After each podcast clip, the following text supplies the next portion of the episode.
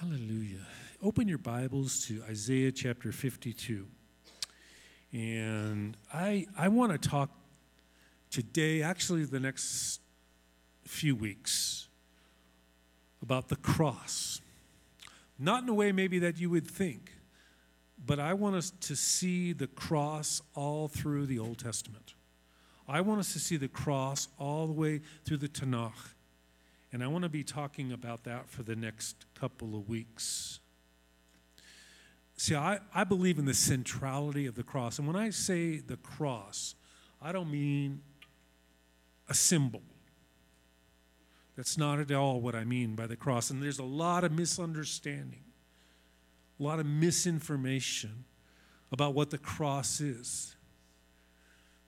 The cross is the life, ministry, death, burial, resurrection, and ascension of Yeshua HaMashiach. That's what I mean by the cross. It's not just a tree or a symbol, but in my opinion, one of the greatest and most transformative events in human history. Really. But it's also very misunderstood. Yeshua didn't suffer the humiliation and the pain of the cross just to keep us out of hell and to take us to heaven. You know, this is part of what we were talking about even this week at the conference is so many think that, you know, and, it, it, part of it, the, the understanding of the gospel is that gospel is the good news. We receive it, we repent of our sins, and then we live our life, and then we go to heaven we're missing what the kingdom is all about. We miss the deeper meanings of what the cross is all about. So I want to talk about that today. And you know that the Jewish people, if you turn to, to Isaiah, and we're going to start in Isaiah 52, verse 13, but Isaiah 53, Isaiah 52, 53, and 54 are actually very controversial among the Jewish people. It's part of their scriptures. But you know what's not in the, uh, the Torah? It's not in the, the Haftarah readings. And a lot of people think, oh, they purposely don't put it in the Haftarah readings. Well, we don't know that for sure. The, the reading cycle for the Haftarah, when I say the Haftarah, I am talking about, you know, along with reading the Torah portion, which we do every week, the Haftarah is the, the prophets. And every Shabbat, in the synagogues, not only is the Torah read, but also a portion from the prophets, the Haftarah, that goes along. Sometimes it, it, it's very similar to the Torah.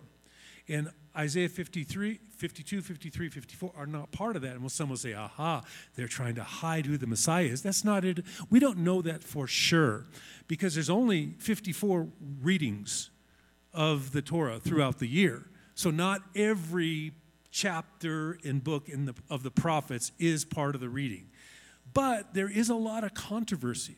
I was watching a video this morning. I didn't bring it in because it's about a 10 minute and it's all in Hebrew, so you have to read the subtitles.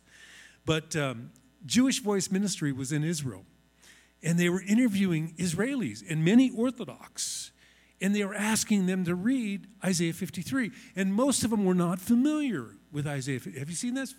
It's, it's incredible. I encourage you to go on there. It's a Jewish voice um, video, and it's in Hebrew, but there are subtitles. You can read along with it. And they're going to people, Orthodox, many Orthodox, and asking them to read portions, and it's not familiar to them because it's not read on a regular basis in the synagogues. And it talks about who Yeshua is. It's probably, of all the chapters in the Tanakh, is probably the most revealing about who the Messiah is. And, and so when they start reading it, they're going, who are they talking about? Because they're obviously talking about a person, but then many of the, the, the, the Orthodox Jewish communities, they don't read it as talking about the person, but they, they talk, they say, well, it's not talking about a person, it's talking about Israel the servant being Israel. And yet, if you read the scriptures, and we're going to be reading that over the next couple of weeks, you'll see it couldn't be talking about a nation or a people group, but a single person. So we're going to be looking at that and, and uh, having some fun with it, but it is so important. So I want us to read these chapters. So if you would turn to Isaiah chapter 52, starting in verse 13. And I'm just going to read through verse chapter 53, verse 5 today, but we're, uh, we're going to do that. We're going to cover all of chapter 53. Verse 13 Behold, my servant will prosper. He will be high and lifted up and greatly exalted. Just as many were appalled at you, his appearance was disfigured more than any man, his form more than the sons of men. So he will sprinkle many nations. Kings will shut their mouths because of him. For what had not been told them, they will see, and what they had not heard, they will perceive. Who has believed our report? To whom is the arm of Adonai revealed? For he grew up before him like a tender shoot, like a root out of dry ground. He had no, more, no form or, or majesty that we should look at him, nor beauty that we should desire him. He was despised and rejected by men, a man of sorrows, acquainted with grief one from whom people hide their faces. He was despised, and we did not esteem him. Surely he has borne our griefs and carried our pains.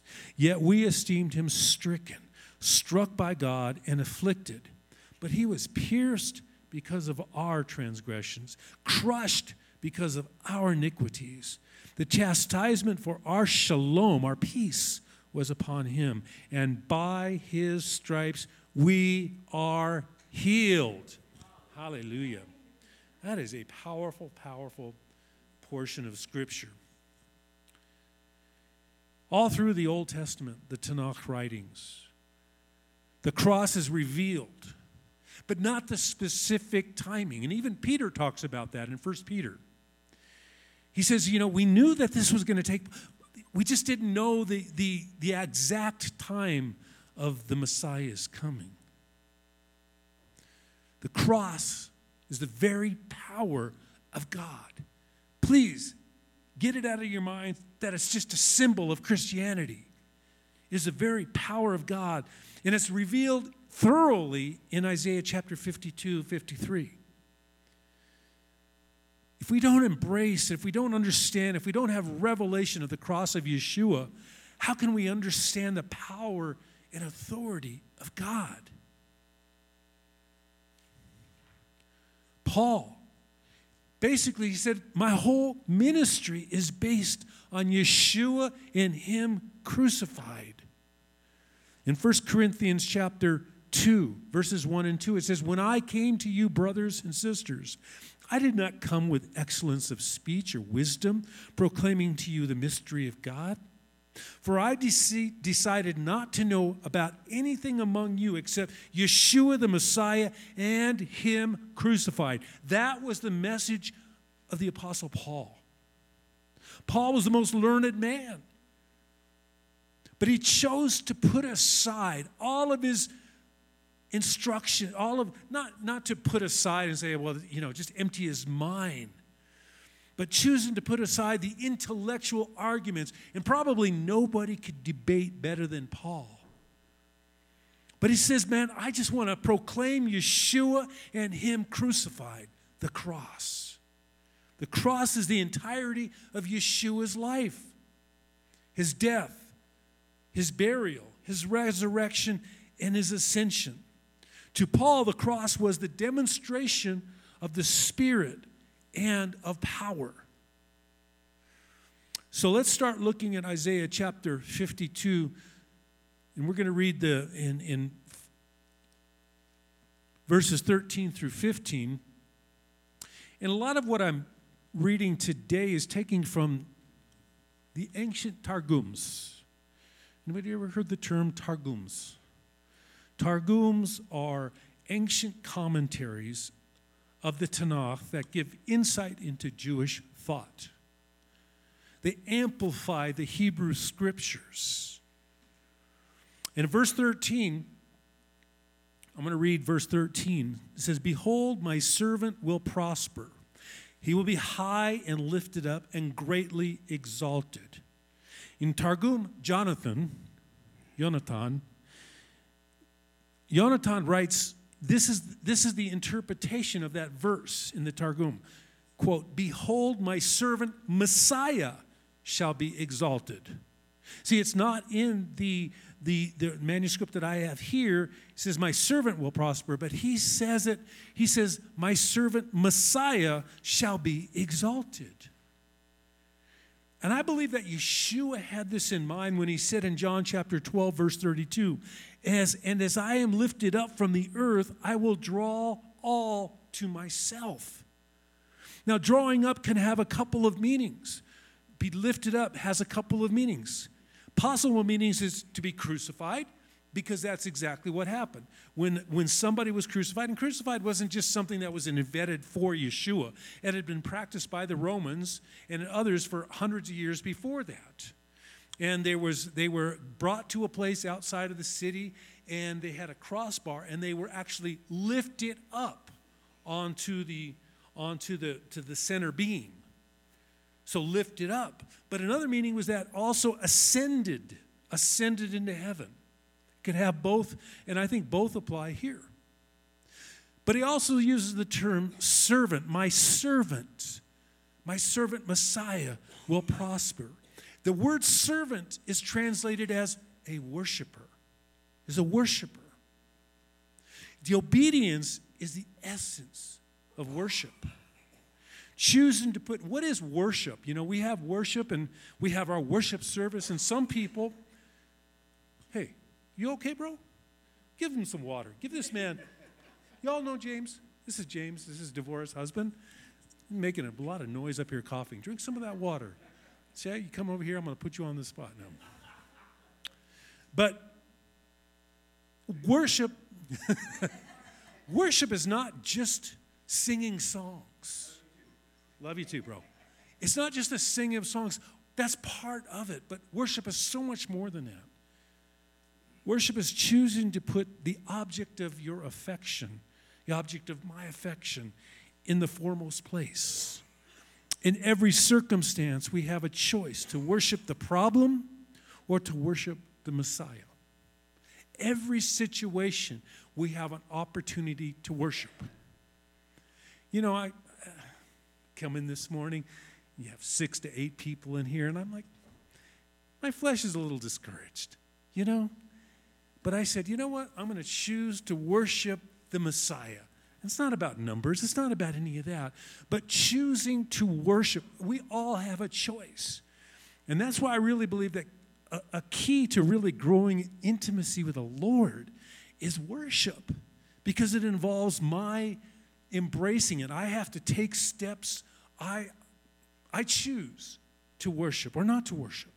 Every circumstance, every situation, we have that choice to worship the problem or the Messiah. And we see that Yeshua, our Messiah, he was a worshiper. He obeyed even to the point of death on a tree. He only said what the Father told him to say. That is a worshiper. Father, what do you want me to do? Early in the morning, he'd get up and spend time with his Father his father would speak to him. He would only do what the father told him to do. That is the essence of a worshiper. That is the essence of a worshiper. That is the Messiah, Yeshua the Messiah, the servant. Even to the point of death on a tree. Did he struggle with that?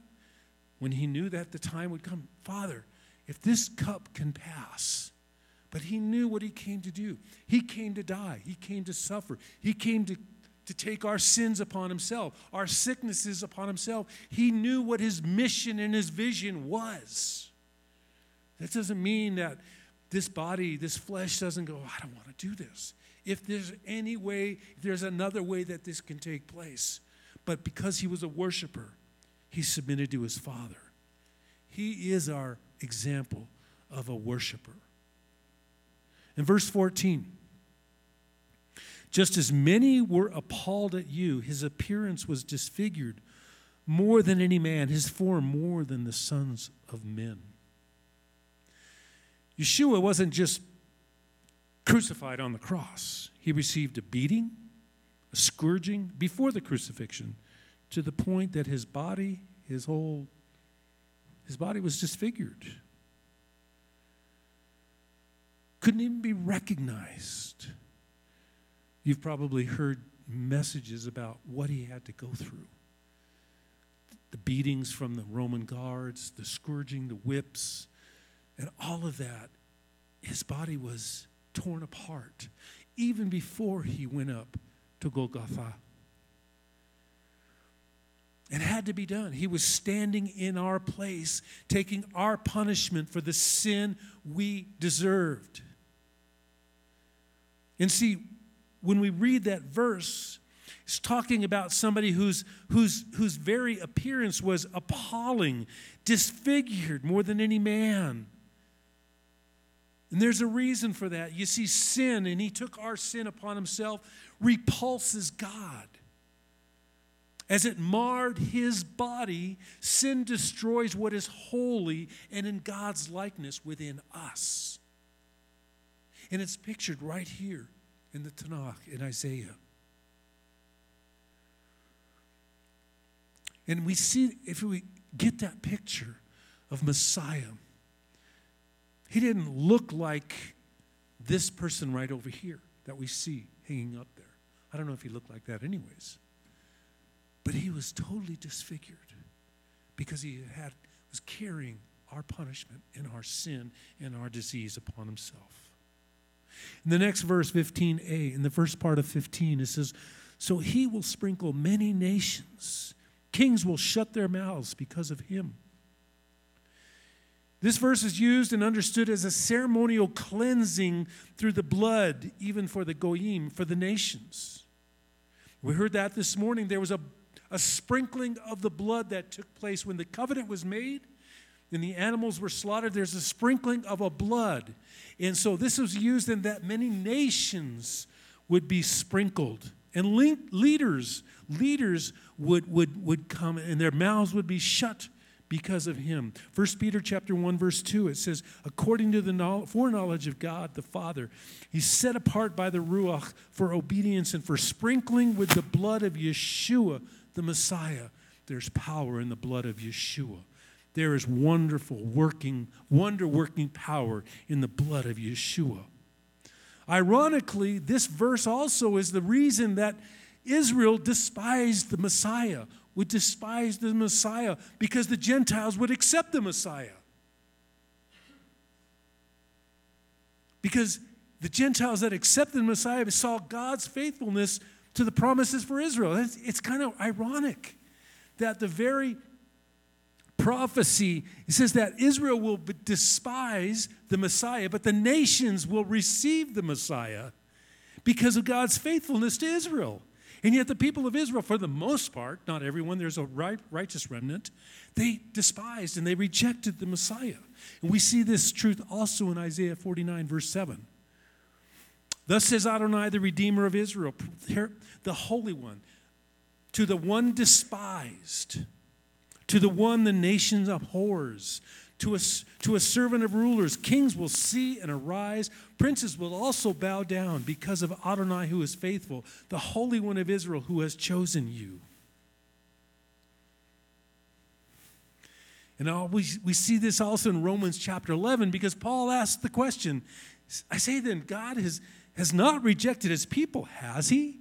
May it never be. But you see, there was a popular opinion among the Jewish people, many of the Jewish people during the day of Yeshua, that, that, uh, that Israel was being rejected. And there is even today a, a popular opinion in replacement theologies and other theologies that, that Israel is done that, that God is through with the Jewish people because they rejected the Messiah. And yet God says, I have never and will never reject my people. Very important for us to understand that. You know, I thought a few years ago, you know, nobody, nobody would really believe replacement theology, especially when they see Israel as a nation today where it is, but yet it is it's still around. And you know what? That replacement theology, I believe it's even growing in some ways. So we're going to go into chapter 53 now. In the first line in there says, Who has believed our report? And this is a, a reference to, again, Yeshua in John chapter 12, verse 37. It says, But even though he had performed so many signs before them, they weren't trusting in him. This was to fulfill the word of Isaiah the prophet, who said, Adonai, who has believed our report? To whom has the arm of Adonai been revealed? You see, as they were looking at Yeshua's life during his time, and they would say, Oh, this is what Isaiah 53 is all about. This is what the prophet was talking about. Who has believed our report? Blinded eyes refers to unbelievers among the Jews and many religious leaders of the day. In, in, in Romans chapter 11, verse 25, he says, Let their eyes be darkened so they do not see. We also see in, in Romans chapter 11, it says that there's a partial hardening that comes upon the Jewish leaders of the day. But not all. There's a righteous remnant where the arm of the Lord occurs and, and they receive that arm of the Lord. What is the arm of the Lord? Is when Israel receives salvation by faith. The arm is a symbol of strength and a symbol of power. It amplifies the promise of a coming Messiah, the arm of Adonai, the right hand of God. Talking about the Messiah, Yeshua, talking about a man. In verse 2, for he grew up before him like a tender shoot, like a root out of dry ground. He had no form or majesty that we should look at him, nor beauty that we should desire him. It's a picture of Yeshua's humanity. And also, it's a picture of Israel's spiritual condition at the time of Yeshua's first coming. There was a righteous remnant, but most would be considered dry ground. And here's this, this root out of dry ground. And it's interesting because Yeshua is, is, is the root of Jesse, is um, the root of Jesse, Isaiah chapter 11, verse 10. It says, It will also come about in that day that the root of Jesse will stand as a banner for the peoples. The nations will seek him, and his resting place will be glorious. So, this root out of dry ground could compare to the root of Jesse, where the nations will seek him. Yes.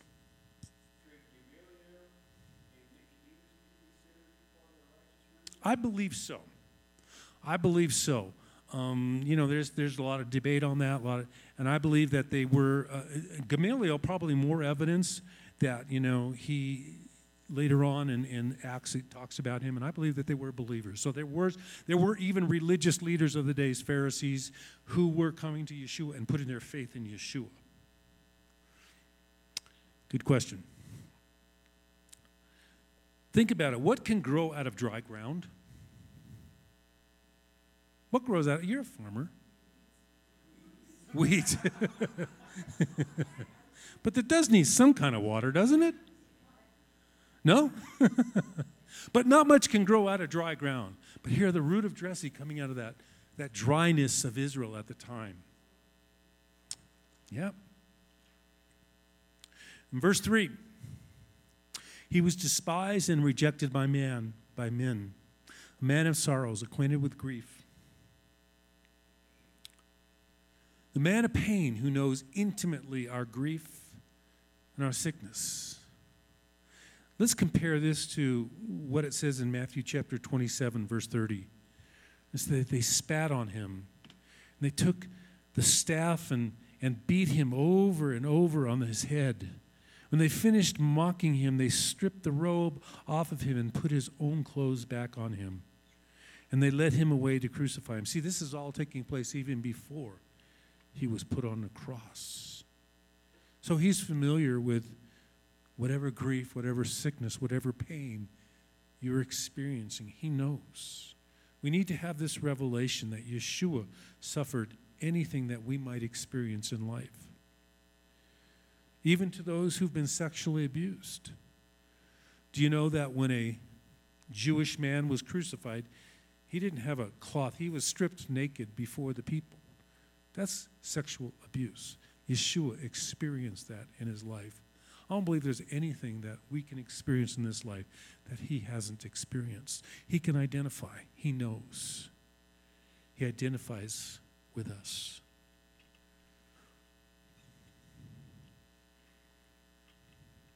In verse 4, surely he has borne our griefs and carried our pains.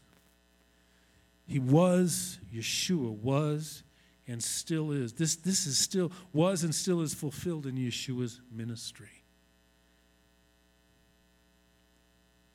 Bore our griefs and carried our pains. This is his ministry. Matthew chapter 8, verse 16. when evening came, the people brought to him many who were afflicted by demons. He forced out the spirits with a word and healed all who were sick. So was fulfilled what was spoken through Isaiah the prophet, saying, He himself took our sicknesses and carried away our diseases. A fulfillment of what was written. In the second part of that verse, yet we esteemed him stricken, struck by God, and afflicted.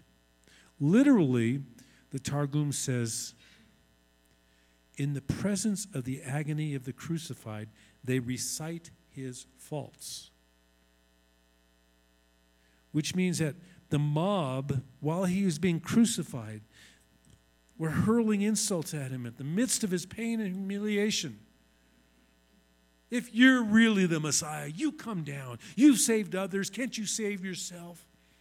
Hurling insults at him. In the presence of the agony of the crucified, they recite his faults.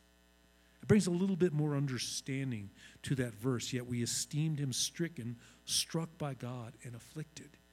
Not only that, but the people were mocking him in his pain, in his humiliation. And we're talking about this this morning. I want to conclude with this in verse 5. It says, But he was pierced because of our transgressions, crushed because of our iniquities. The chastisement for our shalom was upon him, and by his stripes we are healed. There's a, a substitutionary atonement that is being prophesied here.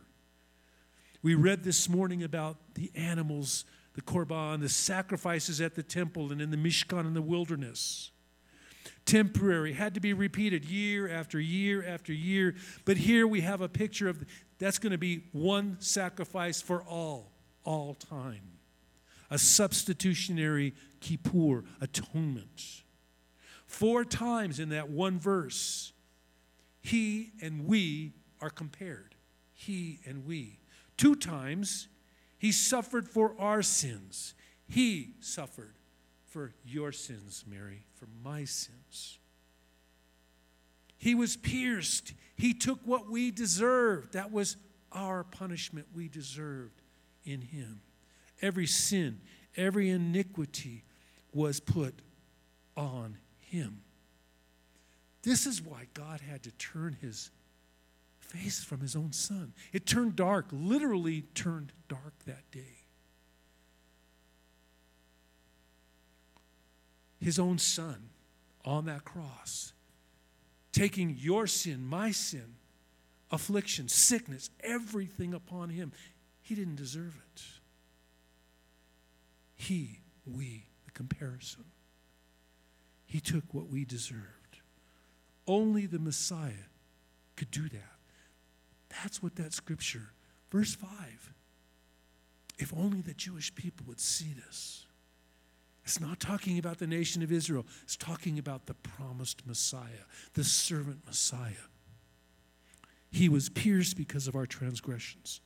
Matter of fact, it says in Zechariah that we will see his piercings and we will mourn. The people of Israel will see that.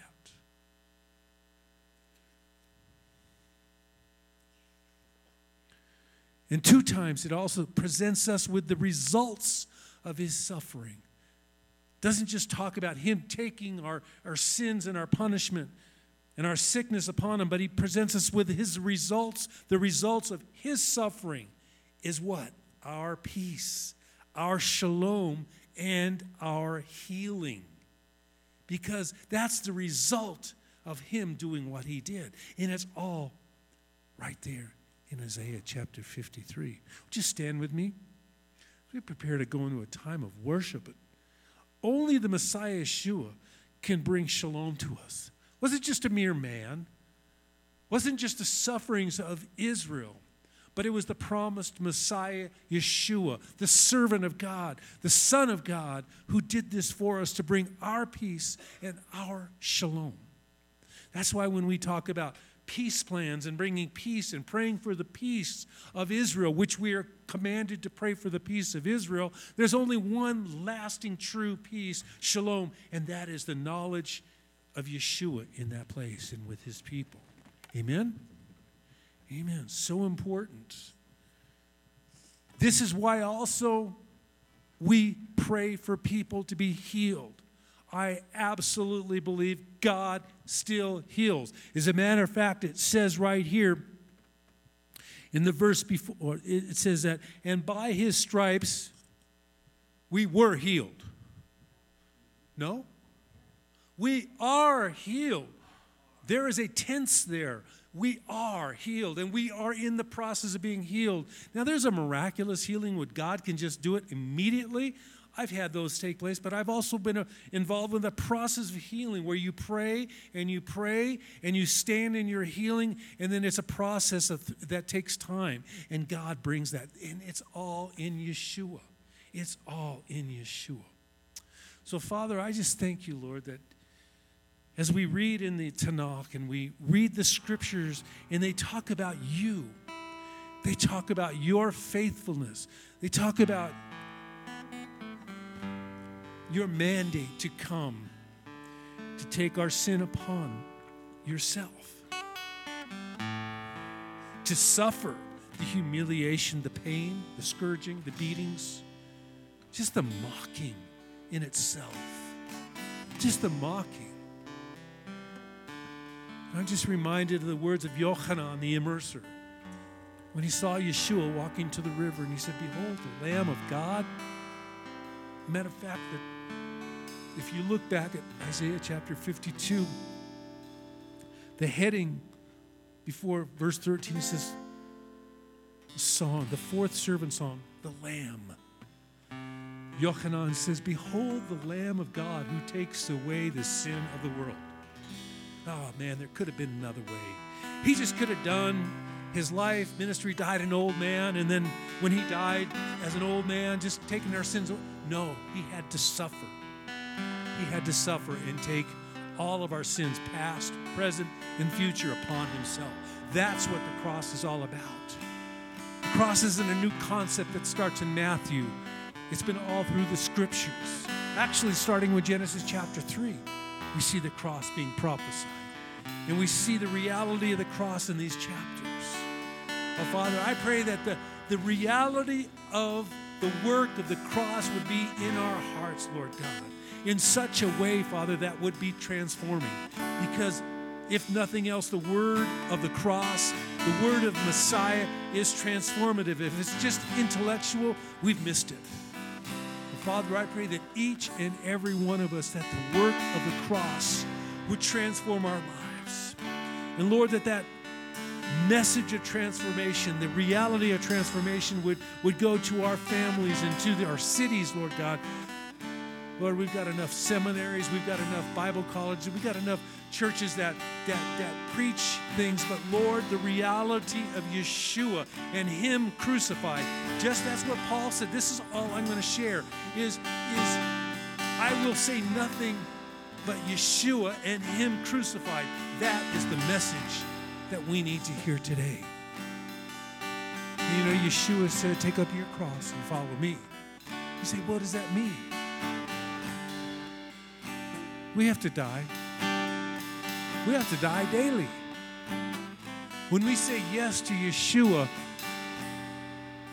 we're basically agreeing, we're coming into an agreement with his death. Matter of fact, when I say yes to Yeshua, literally being put on the cross with him. When he died, I died. But guess what? When he was resurrected, I was resurrected. That's why I can say that, you know what? Keep seeking the things above where Christ, Messiah, is seated at the right hand of the Father. Guess what? We've been lifted up and we are seated with Him in heavenly places because of the cross of Messiah. So, Father, I pray that this reality would become our reality today.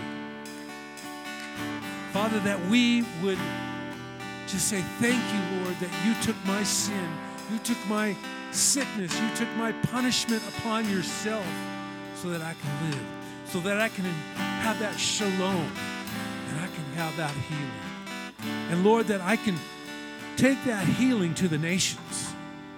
It's not just for us, but if you've experienced that, you could take that to the nations. You could pray for your neighbors. Amen. Hallelujah. Hallelujah. God is good. God is good. We're going to continue looking at Isaiah 53 for the next couple of weeks. I just wanted to share this. And I want us to have a time of worship. And I know that Lynn has been struggling with her, her voice all week. And uh, she said, You could preach a little bit longer today. but I want us to have a time of worship. But this is also a time where we take up our tithes and offerings here at Or Chaim. And I just want to encourage you. We have two baskets up here. Is be faithful in your giving. And this is, you know, the tithe belongs to Him anyways. We just give back to Him. When we're faithful in our giving, God just opens the floodgates of heaven and we're just blessed with overflowing abundance in our own lives. So I want to encourage you as you give unto the Lord, give to Him, and just uh, thank you, Lord, for, for who you are and your faithfulness. We bless you in Yeshua's name. Let's give unto the Lord and let's worship Him.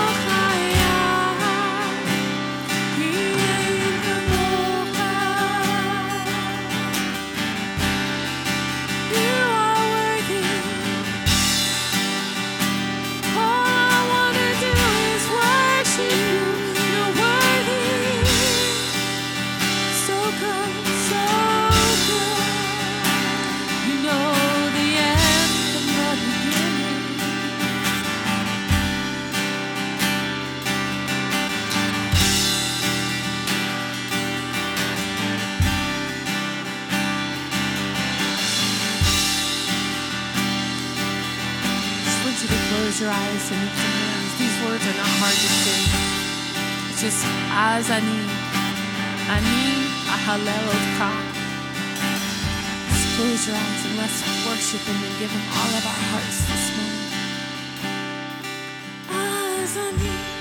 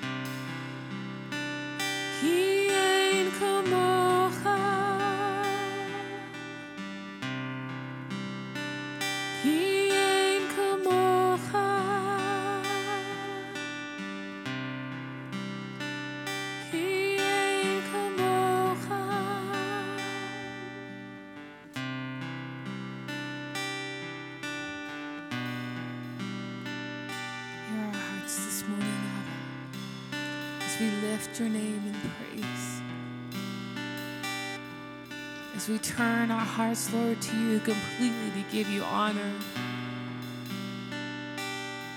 to exalt the name of your Son, Yeshua,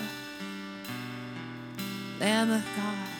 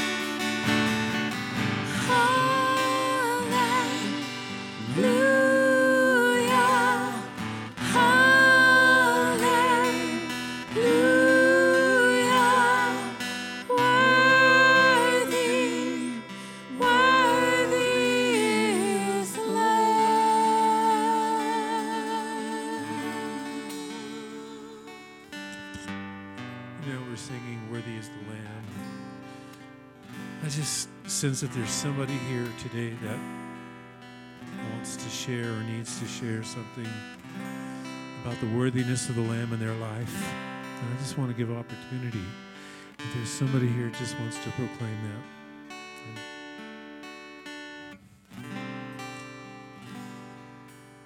I'll, I'll just say that um, there's something I'm dealing with, and week by week, I need I I need something to to bring against this this this this thing this this fortress this obstacle and and week by week the Lord gives me something. I mean even even just sitting here now he's he's been giving me things for my next my next session in this in this struggle and you know I, I praise him for that he, he knows the need he, he answers the need Lord, we thank you that you are worthy, Lord, for David's situation, Lord. We don't even need to know what it is, but Lord, we just know that you are giving him the things that he needs for, for that day, for whatever it is, Lord. And, I thank you for the faithfulness that who you are, Lord God. We just, we just speak your encouragement over David today, Lord, and, and healing, continued healing over Laura. Lord, just go before him, Lord. Just be the light unto his path. He said, you know, just as you step out in the last thing that I spoke to you, and this is what the Father is saying to you, as you step out in obedience to the last thing I spoke to you, he will give you enough light for the next thing. So, Father, I just thank you for that light upon David's path and the light upon all of our path. Bless him, Lord, in Yeshua's name. Thank you, Lord. Anybody else? Just want to share something and just. Thank you.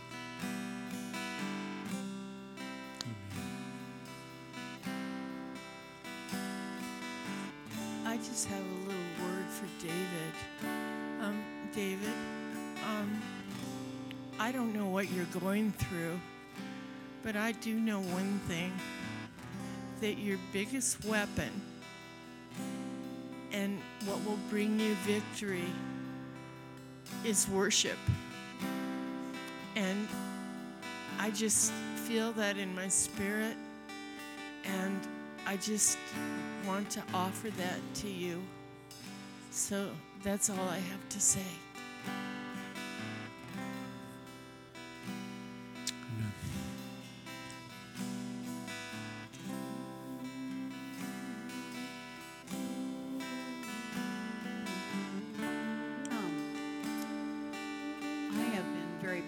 Because I have struggled with a lot of things since our daughter died, and, and I didn't realize that there were still a lot of things that I was struggling with. And uh, I went to the doctor af- after the Saturday that I completely lost all memory of any number in my life when I was here at ONIC. It was like I didn't know what year I'd been born, I didn't know what year it was, everything. Numbers just left. I didn't know my password for my computer, nothing. I didn't know how long Tom and I had been married or how old he was.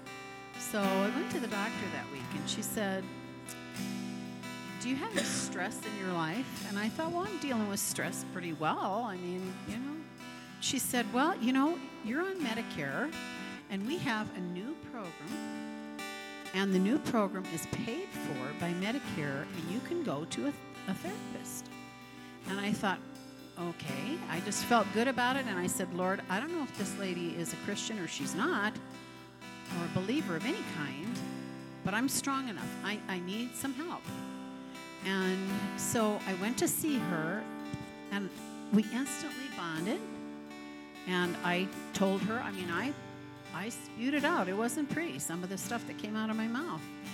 And when I got all done, I said, Do you get tired of listening hour after hour to what people say to you? And she said, She just smiled at me and she said, Oh no. when God gives you a gift, He gives you what you need to operate in that gift.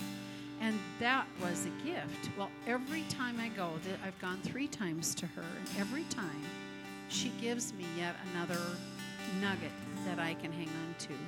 And I, I had uh, written a speech, and I read it to her. And she said, Okay, so tell me something about your walk in cancer.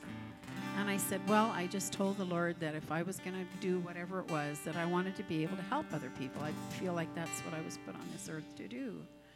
And I explained to her a little bit about how I talked to one guy about not making his wife the disease. I said, It's like when somebody has an alcohol problem and you want to call him an alcoholic. No, that's not it. I don't want to be a cancer patient. I want to be a, a victorious woman of God. And she said, okay. And, and of course, a lot of my dealings have been with our son in law. Um, that it's a, the long story, and some of you know. But anyway, she said, okay, Mary, I want you to look at Michael the way God looks at Michael. Like what you're talking about, not looking at somebody as an alcoholic. She said, What is the word that comes to your mind when you think of him? And I had to think of him a minute, and I said, Bully. And she said, Okay, now I'm going to challenge you to take that word out of your vocabulary and you look at him how God looks at him in love. Can tell you that has just changed the atmosphere of who I am and how I suffer. I can do this and I can do it and leave him with the Lord and let God be God in his life. And I can love on him like I have not been able to since she died. Sorry that was so long, but I had to. It's good. Good.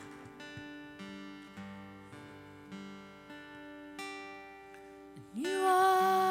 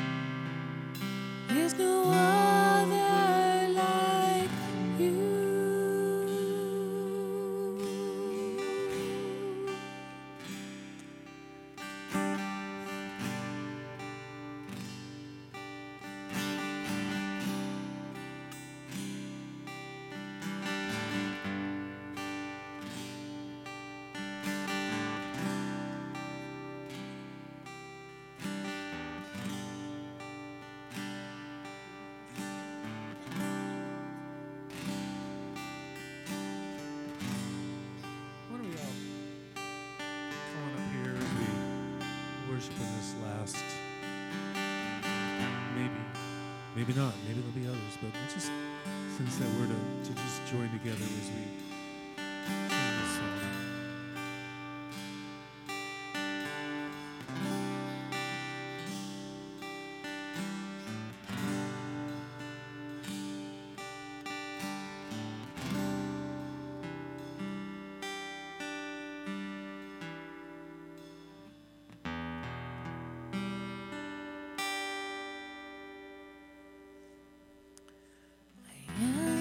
winter.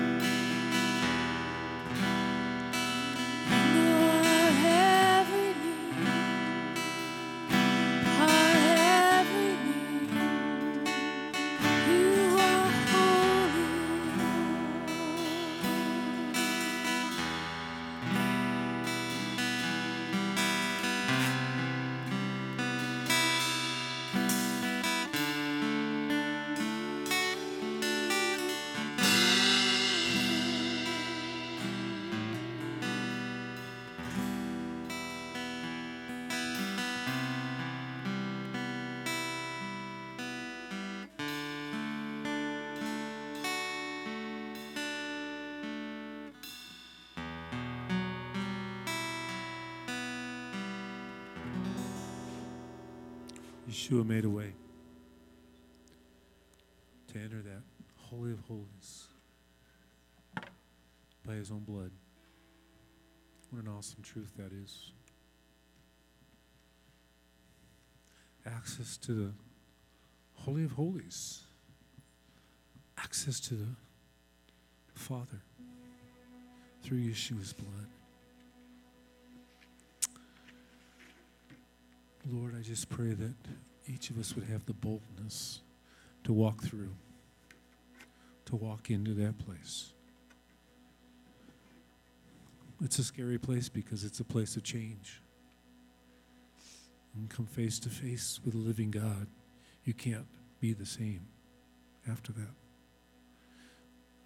But that's the challenge to us to walk through that place walk through that curtain that's been torn. The way's been made. Need to walk through. Amen. Amen. Let's speak a, con- a blessing over the congregation this morning, this afternoon.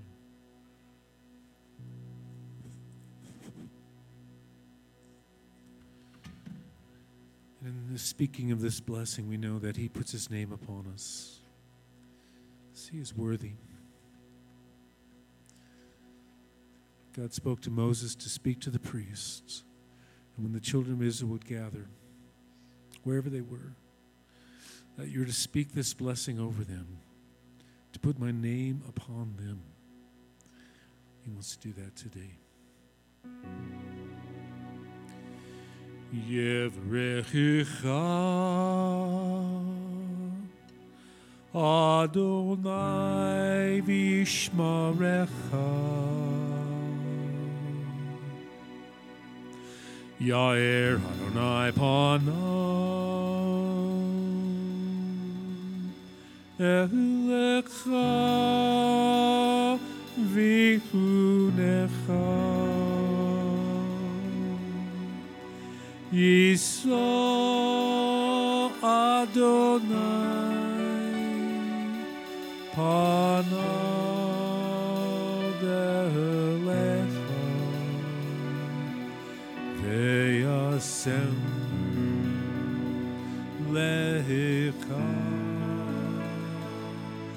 Shalom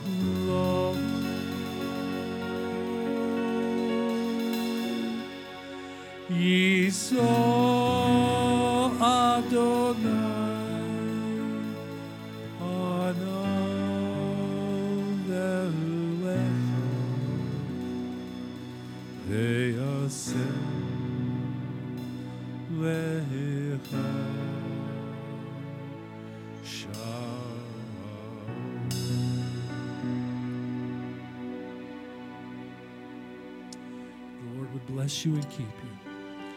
The Lord would make his face shine upon you and be gracious to you. The Lord would lift up his countenance upon you and give you his shalom. His face would just be upon you, and you would know that his face is upon you. His grace would be upon you, his mercies, his blessings, his ways would be in your heart. Shalom, shalom, shalom.